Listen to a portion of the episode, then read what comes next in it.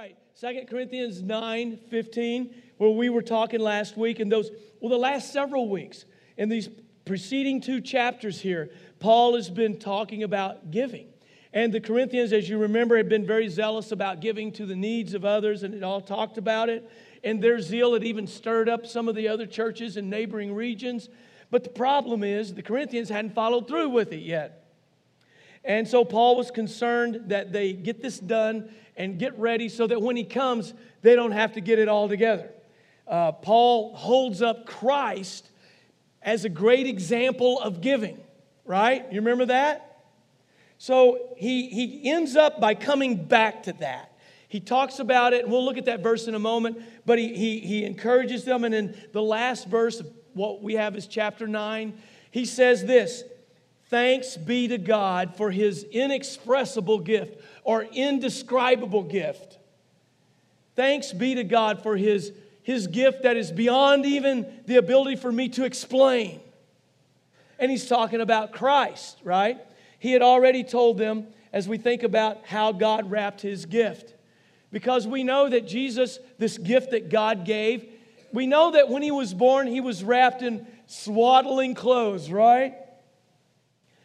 But it was wrapped in a lot more than that. And we want to take a look at it. Paul had already said Christ is the example when it comes to giving. 2 Corinthians 8 9, he said, For you know the grace of our Lord Jesus Christ, that though he was rich, yet for your sakes he became poor, that you through his poverty might become rich that he left the glories of heaven to come down and just to be fully human at the same time as being fully God in order to go to the cross to pay the price so that you and I can be eternally rich. Amen? Do we even understand this? Do we even get a little glimpse of what we have in Christ? I'm going to tell you, we're probably way too nonchalant about it. You have no idea, and I don't either, the fullness of the riches that we already have through Christ. And it was because he was willing to be made poor that we are so rich. And he ends with this example of the Father giving the greatest, most indescribable, inexpressible gift of all of Christ. So we put a lot of emphasis during this time of year on giving gifts, right? I guess you have all yours all checked off. So we don't so much give gifts anymore. What do we do? We exchange them.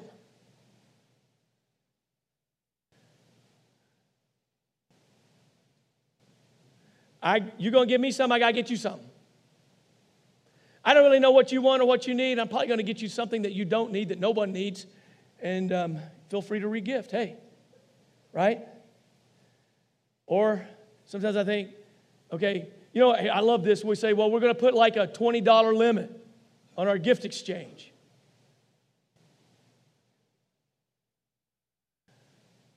So why don't you just keep your $20? I keep my $20 and I'll just go buy me something that I really need. Right? Now, I'm kidding. But, but it's tough. It's tough this time of year. We, we do all this. We jump through all these hoops, and then you're like, oh, I forgot so and so. Or then one of the absolute worst things happens. Somebody gets you a gift, and you hadn't thought about that they would give you a gift because you didn't get anything for them. That's the best time because then it's a real gift, right? Huh? So maybe it's best if we don't. Oh, I mean, you expect it, right? I mean, it's, it's good. It's good to do, but but but you expect it. Maybe it would be what I should say better is just like out of the blue give someone a gift, right? I mean, sometimes you know, hey, Groundhog Day, and I was thinking of Curtis, so I might get him a gift, right? Yeah, that's actually his birthday, by the way. So, got to pick something better than that. Um, but you know what I'm saying? The, the whole gift thing. But um, we think a lot about that. So, um, maybe we need to look at the, get the right perspective on this whole reason why we give each other gifts is because of the gift God gave us, right? And I know that we don't exactly know when Jesus was born and Christmas. And here's the neat thing about being in the New Testament in the age of grace there are no prescribed holy feast days in here in the New Testament that we have to keep as a matter of law. Did you know that? Because all of the feast days of the Old Testament, Christ fulfilled. You can observe them if you, if you understand them properly, But there's no prescribed thing you have to do except trust Christ. You want to know why? Because He fulfills the Passover, He is the first fruits, He is all of these things. Um, even the Sabbath, we find out, which is still the right idea because He didn't make us to go seven days a week. We need a day of rest, right? And worship and meditation, right? To be refreshed physically, emotionally, mentally, spiritually. But yet, we find out from the writer of Hebrews that we actually keep the Sabbath in Christ as He gives us this rest because he has finished from his works and is set down at the right hand of the Father. So you and I aren't even working for our salvation. We are every day, seven days a week, keeping the spirit of the Sabbath by resting in what Jesus did on our behalf that we cannot do for ourselves. All of this. So I know that in the New Testament, in the early church, we don't find, you know, we've been studying church history on Wednesday nights and I've been enjoying that. We've kind of come up almost to the Middle Ages. Um, this week we'll be kind of going up toward the Reformation. We're seeing how it all kind of happened. But you know, the early church fathers never wrote anything about celebrating Christ's birth. Now, pretty quick, they would commemorate the resurrection. Uh, but but we don't really know what time of year he was born. So what am I saying is this: is yeah, it's kind of made up. Christmas. Um, there's a lot of truth that's, and it's kind of like, yeah, there were a lot of pagan cultures who had uh, pagan things going on at the winter solstice like that. But here's what happened it's not that they just Christianized it, it's that some of these people, like, we're used to celebrating this time of year, so why don't we transform, right? Because it's okay to celebrate Christ's birth, right? It's not a problem. Um, the thing is, is that there's nothing wrong with celebrating. It's nothing wrong with even setting aside December 25th. And we don't know exactly if that's when he's born or not. Uh, but, but here's the thing. If you only celebrate Christ's birth one day a year, you don't get it. Because what would it be like to have Christmas every day? Well, you know what? If you know Christ, every day's Christmas. Every day's like Resurrection Day. Because we celebrate it and we live in the truth of it every single day. Ah. I think, I think that's something to get excited about. A lot more excited than what it seems like maybe we are. But it's still okay to have that designated time that we put this emphasis. So let's make the most of it and enjoy it, right? But let's not leave it there. So when we're thinking about God giving us His Son, we can celebrate it every day, but we're celebrating it now. And we realize that we always wrap our gifts that we give to each other. And the reason why we do that is in celebration of the gift He gave us. And some of us spend, I know people who spend more time picking out the paper they're going to wrap in than they do the gift. And then I know people like me that Walmart bag, they're a little bit see through. That's not good. A paper bag, if you can still get them, works great. Paper bag, stapler, marker, right? Huh? No? No. I'm just saying, Clarissa, don't over expect for the holidays. Don't, don't over expect. Uh, but the greatest gift of all was given when God Himself gave this. Listen to this, listen to this. I don't know how all these colors are going to match up up here. We know that the wages of sin is death. God created us to have this love relationship with Him by faith. He created us different than everything else, different than the animals that He creates in, our, in His image, created us in His image to have a love relationship. Love demands a choice. There had to be an option to be able to not have that relationship, to reject, to sin. Not only did Adam and Eve sin, we've all sinned.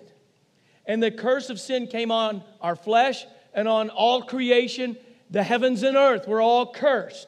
Our flesh is cursed. This world is cursed. The part of that curse is death.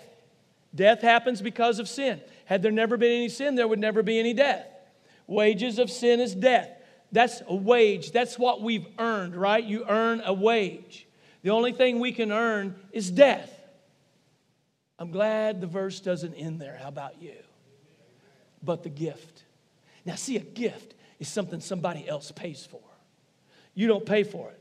I say it all the time.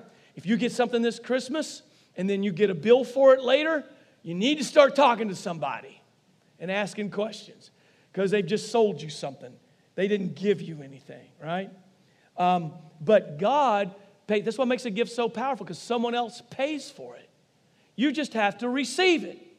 Now, somebody can pay a lot of money for a gift, offer it to you, but if you don't receive it, if you don't take it, it will do you no good. The Bible's clear that God Himself was the only one that could pay for this gift. And He offers it to you, and the Bible's clear that the way you receive it is by faith, by trusting Him completely. So the wages of sin is death, but the gift of God is what? Now, you can't get better than this gift. It is eternal life in Christ Jesus our Lord. So I get eternal life. I also get to be in Christ, and Christ is in me. This is the greatest gift. So we're talking about this gift the gift of God, the gift God gives. How many times do I need to say it? Okay, let's go back to this then. Luke 2 7. When Jesus was born, says she brought forth her firstborn son, wrapped him in swaddling clothes. Uh, by the way, translation, rags. That's pretty much what it was and laid him in a manger. And we know that probably the manger was a hewn out feed trough. Doesn't look anything like the cute little, you know, a lot of our artwork and imagery around Christmas comes from medieval art and is nothing like what it was really like. It wasn't a cozy little scene, it was probably pretty messy. And it was probably not a cute little stable built of wood. In that culture, it probably would have been a cave. And the trough wasn't some little wooden thing built, it was probably a stone hewed out where they put feed in. There wasn't any place, you know, you don't pick that, it's where you want to put your baby. It's all they had. But she wrapped him in these cloths because there was no room for them in the inn. So he was wrapped in that, but I want to tell you, he came wrapped in a whole lot more. Are you ready to go through it real quick? All right, jump in here, let's go. He came wrapped in prophecy. God wrapped his gift in prophecy. There may be a certain gift that, you know what, as soon as you see it, you know who gives it because of the way they wrapped it. It's really that way at our house because I just am not very skilled in wrapping gifts. You're going to know. And those corners, I don't know how you do them, it's all bunched up on the end and pooched out. And you just use more tape, right? Um, so you can sometimes look before you even read the tag, you can tell who gave it by the way it's wrapped. You know what? Same is true with God. The way He wrapped His gift, you can tell He's the one who gave it because He wrapped it in prophecy. Um, and there'll be no doubt from whence it came. All of the prophecies, there's over 300 and something specific prophecies going back thousands of years who identify Christ all those years before he came, and he fulfilled them exactly. What are the odds that any one person could fulfill all of those? It's astronomical. Moses, Jeremiah, Isaiah, Ezekiel, Daniel, Zechariah, Zephaniah, Malachi all pointed to Christ hundreds, thousands of years before he came. In Genesis, we see it right there in the very beginning when the prophecy was made right after Adam and Eve sinned that the seed of the woman would come and crush the enemy's head. Seed of the woman, even referring there as we understand it now to the virgin birth.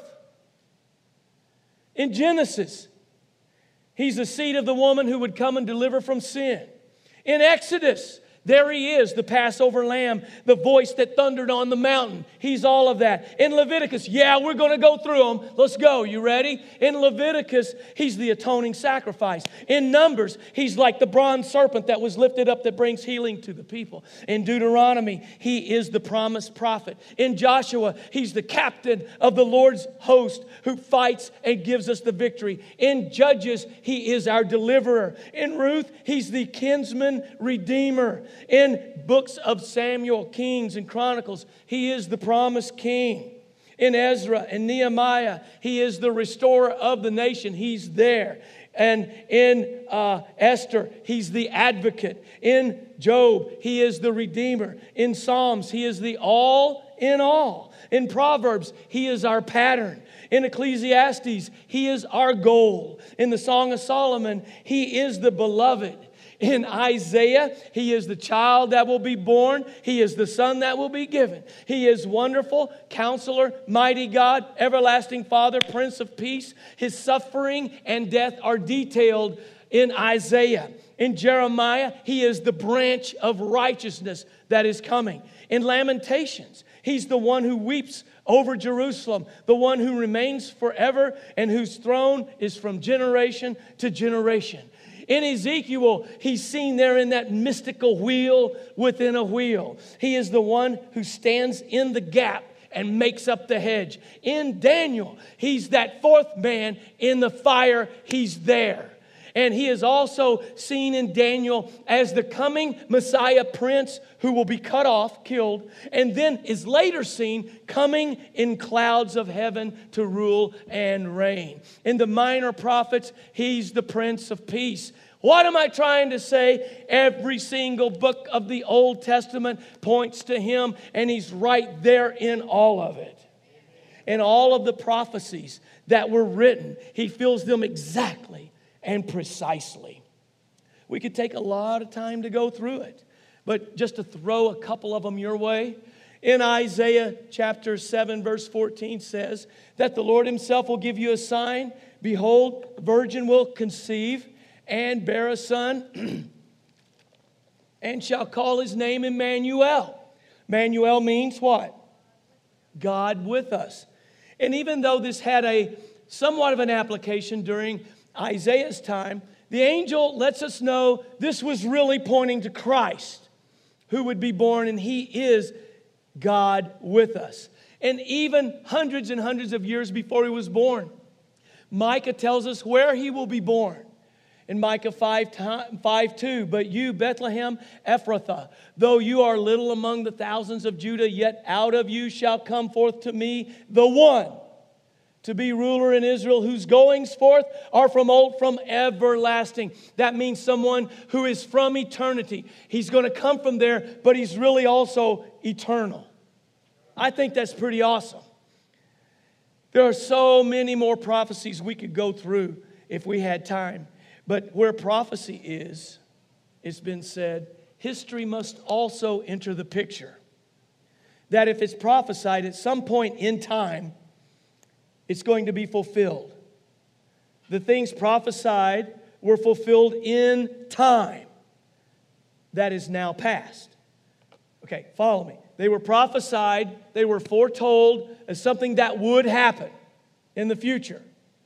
As time went on, they were fulfilled. So all of these prophecies were fulfilled in time that from where we're standing is now past.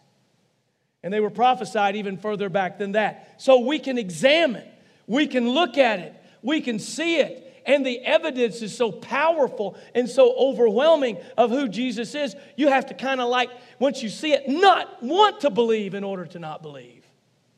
You got to make yourself not believe. He came at exactly the right time. That's what the Bible says. Why was he born when he was born? Because he came at exactly the right time. Paul tells us that in Galatians 4 4. When the fullness of the time had come, God sent forth his son, born of a woman, born under the law. See, because if the Savior and his gospel are coming, then there needs to be a common language, right? That would help spread the word, wouldn't it? Um, and it also happened that at the time he was born, there was a common language. Because the Romans had conquered most of the known world, Greek was established as a common language.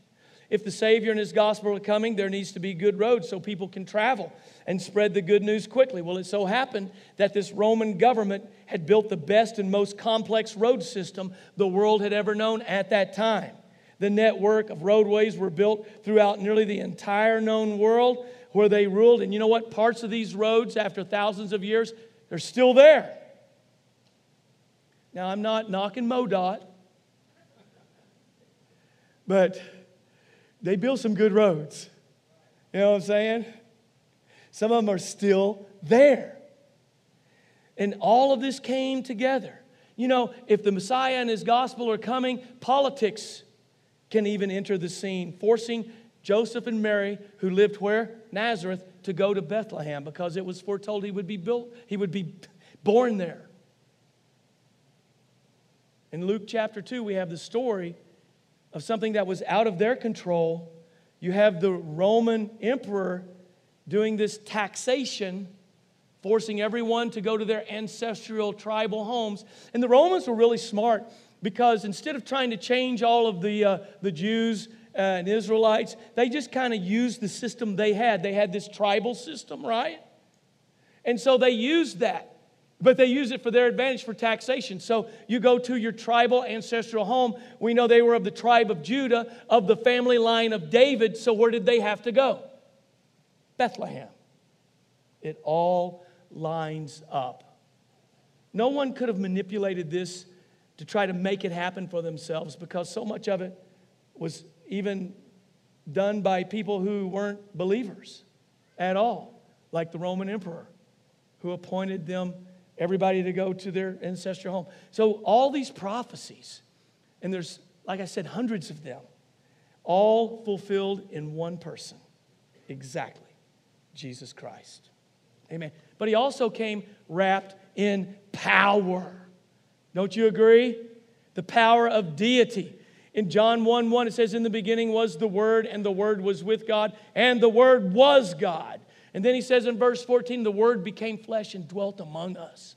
He's talking about Jesus. With God was God. You have there some information there about how, you know, the Trinity, one essence, three persons. Was God, was with God. And Jesus further said, I and my Father are one. He says, If I do, he said, though you do not believe me, believe the works, you may know and believe that the Father is in me and I in him. In John 14, 9, Jesus even says, If you've seen me, in by essence, you've seen the Father. And so he came wrapped in the power of deity. He was fully God. But he also came wrapped in the power of eternity. In John 1, verse 2 and 3, it says, He was in the beginning with God. Not only that he is God, but he was in the beginning. So he's from old, from everlasting, as we already saw in another verse, to everlasting he also came in the same power with which he created all things. Have you thought about that late, lately? That this baby Jesus who came into the flesh was also the one who said, Let there be light? His voice, Paul tells us in Colossians 1:16, speaking of Jesus, he says, For by him, Jesus, all things were created that are in heaven and that are on earth visible and invisible. Whether thrones or dominions or principalities or powers, all things were created through him and for him. All things. He came in the power of the Creator. He also says this in Acts chapter 4, verse 12, because he also came in the power to redeem us, to buy us back from our bondage and sin to buy us back out of lostness. And he says in Acts 4:12, "Nor is there salvation in any other. There is no other name under heaven given among men by which we must be saved." No one else no one else fulfilled all that prophecy. No one else was fully God, fully human that could bring a perfect God and lost humanity together. No one else died for your sins. No one else was qualified to because they were sinless. No one else rose again, defeating sin, defeating hell, defeating death. No one else can take you to heaven. He's the only one that can show you the way. He's the only one that's already made the round trip, right? He left heaven, came to earth, died for our sins, rose again, and ascended right back. He knows right where it is. No one else could take you there but Jesus. He said this about power. He came wrapped in power. You're not getting away from me that quick. I'm going to put you over here. Came wrapped in power. Now, in the King James, it says, Matthew 28 18, this way. And Jesus came and spake to them, saying, All power is given to me in heaven and in earth. That's like the universe. Now, that word could also be translated authority. It's that kind of power. all kinds of power. He came wrapped in power. But he not only came wrapped in prophecy and in power, but he also came wrapped in purpose. Came wrapped in purpose. And he tells us that his purpose was to save his people from their sins. In fact, in Matthew 1 21, the angel says and to Mary, and she shall bring forth a son, shall call his name Jesus. And that word in their language, Yeshua, it literally means Jehovah saves or Yahweh saves. For he shall save his people from their sins. That's what that name means. That's who he is. He's Savior.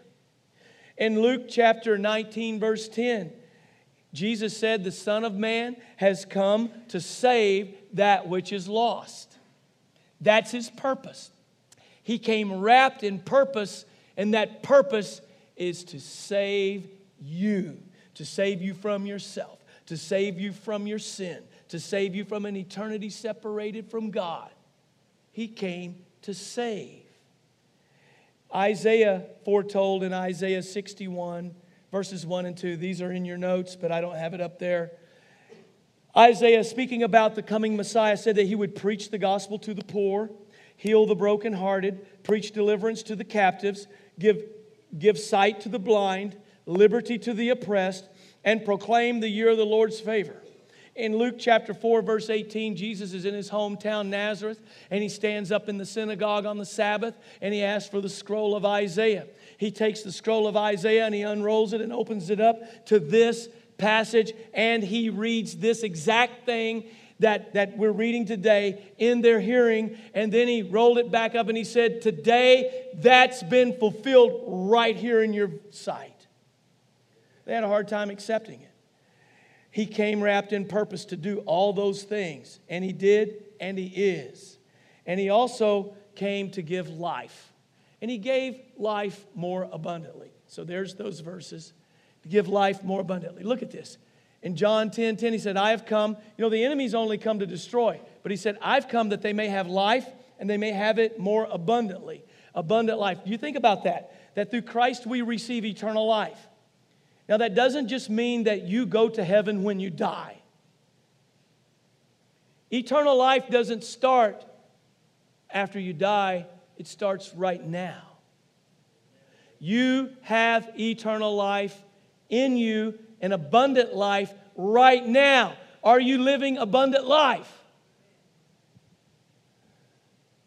Would any of your family or neighbors think that you have abundant eternal life in you?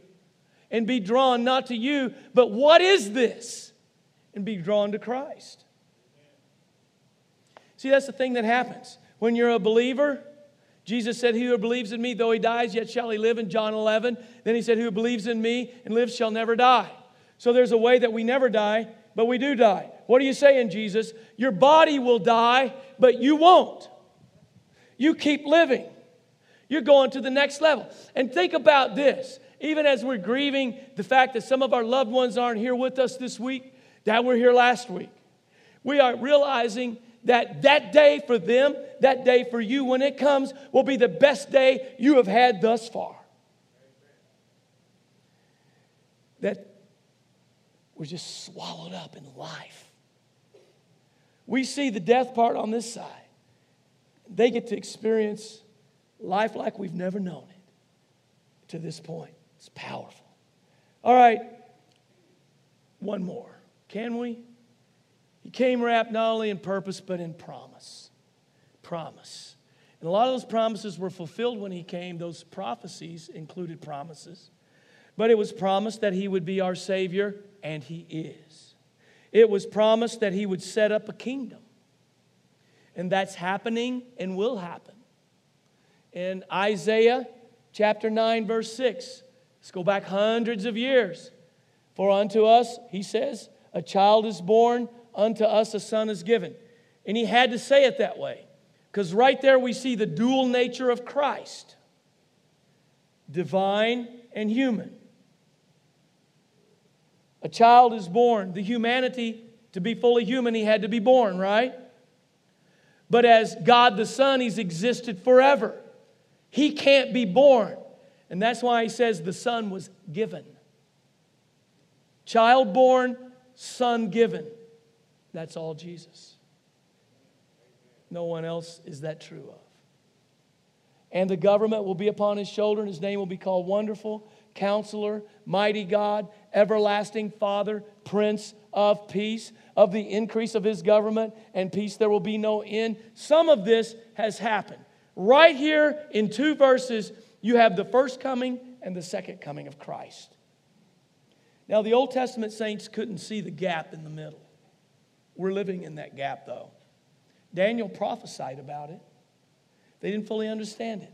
But some of this is still going to happen. There will be no end upon the throne of David and over his kingdom to order it and establish it with judgment and justice from that time forward, even forever. The zeal of the Lord of hosts will perform this. What I'm trying to say is, he's coming back. And the promise is he will rule and reign forever. He invites us to be a part of that with him. The entire world will bow. Doesn't matter whether you want to believe this or not, it's true. And it's a promise. God can't break a promise. He says in Philippians 2:10 that at the name of Jesus every knee should bow of those in heaven, those on the earth, and even those under the earth. Every knee will bow. He promised to prepare a place for you. I'm not just saying, come to heaven, I'm preparing a place for you. John 14, 2, in my Father's house are many rooms. If it were not so, I would have told you, I go to prepare a place for you. Now, I know the old translations say, in my Father's house are uh, many mansions. You can't put a mansion in a house. The word is actually rooms. So the point is not that you're going to have a mansion out there somewhere or a cabin in the corner of glory land, right? We like to sing about that. Even that would be great. But he says, no, you are coming to my house. You're not going to be in some corner of glory land. He says, You're going to be in my house, and I'm making a room for you in my house. That's what Jesus is saying. And I don't know about you, but that sounds much better to me but He's preparing for you. Think about it. Are you prepared to meet Jesus? Jesus is preparing to take you home. He's preparing a place for you to be home. Think about that. He's expecting you, He's looking forward to you. He promised in the meantime to never leave us or forsake us. Now, you may feel like He has, but that's you and your feelings. The promise is whether you feel me or not, I'm there. The writer of Hebrews says in Hebrews 13 5, he himself has said, and, he, and before this says, don't get wrapped up in covetousness and stuff like that. He himself has said, I'm never going to leave you nor forsake you. You don't have to worry about stuff like that. I'm always going to be there. You're never going to be alone. He promised to give us real joy, real love, real power, real peace that comes from God our Creator. He promised to provide for us, and He promised that He's coming again. Right before He ascended, the disciples were there, and, and when Jesus ascended up from them, in Acts 1:10 it says, And while they looked steadfastly toward heaven as he went up, behold, two men stood by them in white apparel. Who do you think they were, class? Angels. And the guys are just like, and here's what they said. Who said, Men of Galilee, why do you stand gazing up into heaven? This same Jesus who was taken up from you into heaven will so come in like manner as you saw him go into heaven. Don't just stand around gawking. He told you to go to Jerusalem and wait for a promise that he's going to give you. And you and I, we're still living in that.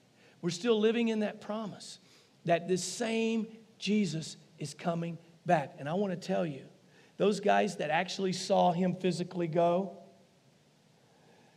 it's just as real today as it was that day. And he is physically coming back to earth.